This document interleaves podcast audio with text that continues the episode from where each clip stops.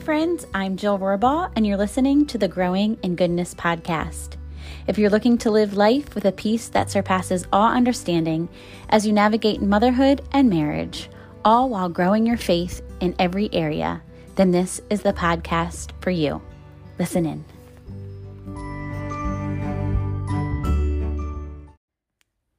We all live under an authority. We are all ruled by something. So, may I ask, whose authority do you live under? I'd imagine if you are reading this that you have some desire to follow Jesus, considering this is a Christian based blog. So maybe your first thought was, oh, I definitely live under the authority of Jesus. And if I'm being honest with you, that would be my first thought too, until recently when I got my soul quiet and ask God that question Lord, whose authority do I live under? The truth is, I have had years of culture embedded into my heart and mind. And at times, I can still let the cultural norms make my decisions for me. I can sway between living under King Jesus and the culture king. Thankfully, at different times in the last six years, the Holy Spirit has uprooted some facets of culture out of me. But let me tell you, there are so many facets that still have roots in me that I am nowhere near the finish line. But lately, in my quiet time, God has been showing me that the particular cultural idea of hustle hard is deeply embedded in my heart, and it's time to take the gardening spade and uproot it. How about you? Do you feel like me, like a life without hustle is no life at all? I've been reading through Kings 1 and 2 and Chronicles 1 and 2, and it's amazing how often you read about the kings who put so much pressure on their people while other kings let up on their people and lead them more lovingly. After each king, you are left feeling the oppression and pain on the ones they ruled over. Even the good kings left you longing for a more perfect king. Particularly in Chronicles 2:10, Rehoboam, who is King Solomon's son, takes over as king after Solomon passes away. And in deciding what kind of ruler he would be, he sought advice from a group of wise elders and a group of young friends. King Solomon, Rehoboam's father, was the wisest king to ever live. But he still wasn't perfect and was known to have a heavy hand over his people. And even though he brought a lot of good, he was considered a hard master. So when King Rehoboam consulted with the elders who counseled his father, they told him, If you are good to these people and do your best to please them and give them a favorable answer, they will always be your loyal subjects. 2 Chronicles 10, verse 7. But when Rehoboam asked his young friends, they told him to say to his people, My father laid heavy burdens on you, but I'm going to make them even heavier. My father beat you with whips, but I will beat you with scorpions. 2 Chronicles 10, verse 11. And just like that, King Rehoboam made his decision to be a very oppressive king. Now, while we're no longer living under kings, we still live under heavy burdens. Wouldn't you agree? And most of the time, those are the burdens that are put on us by what culture says is right and good. Especially as moms and women, am I right?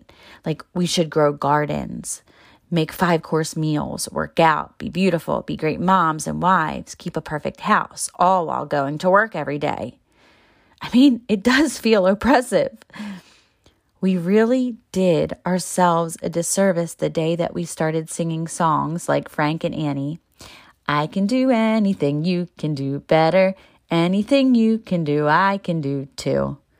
We wanted to prove ourselves.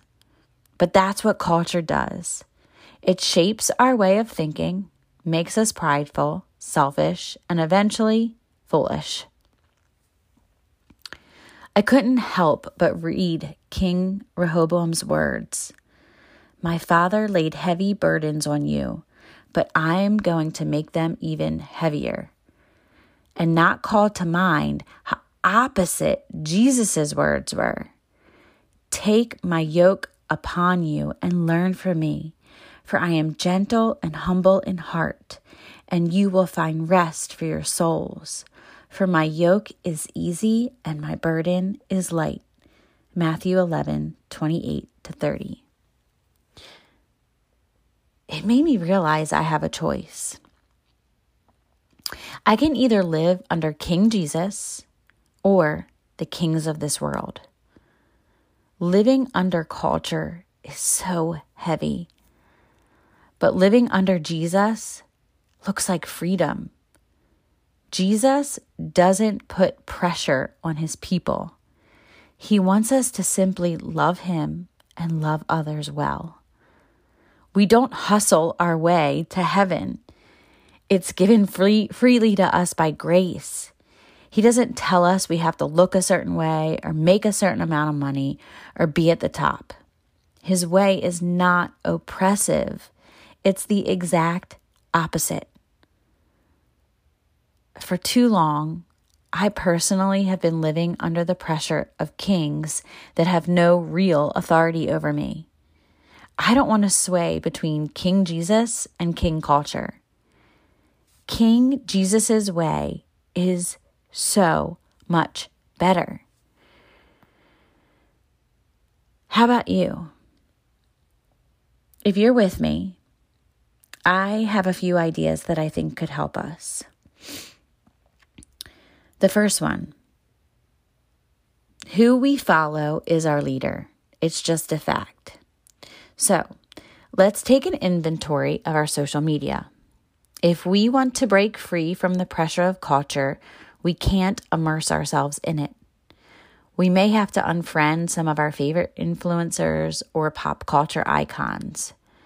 Their lives portray that they have it all and yet we often find that their souls are completely empty.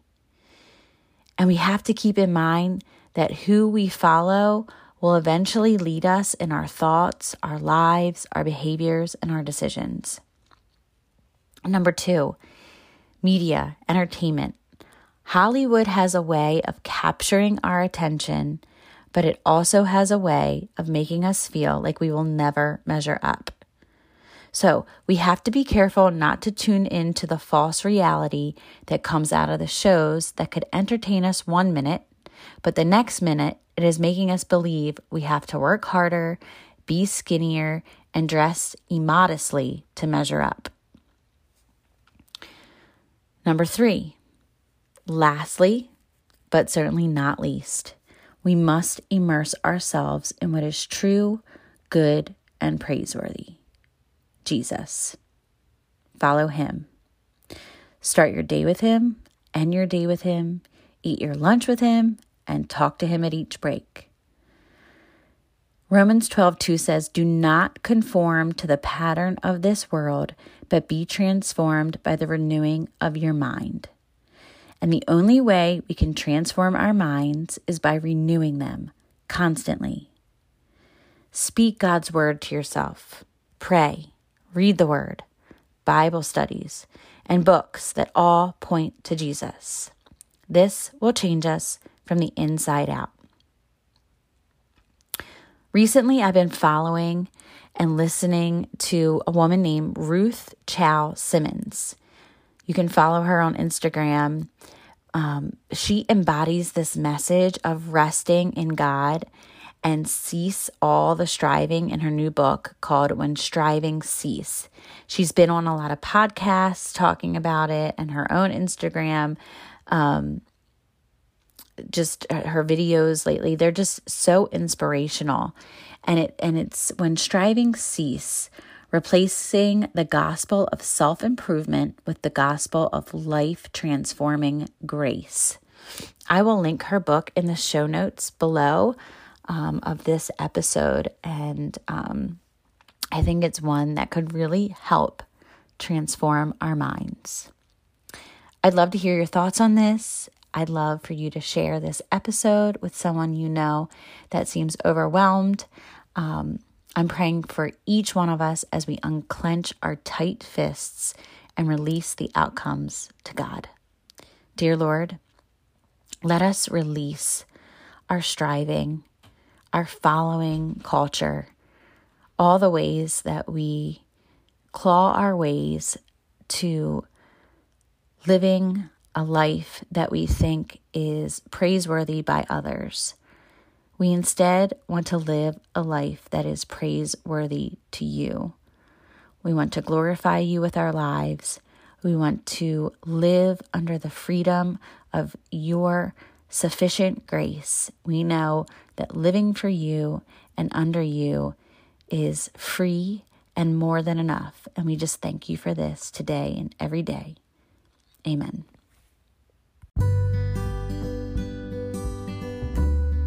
Thank you so much for listening to the Growing in Goodness podcast.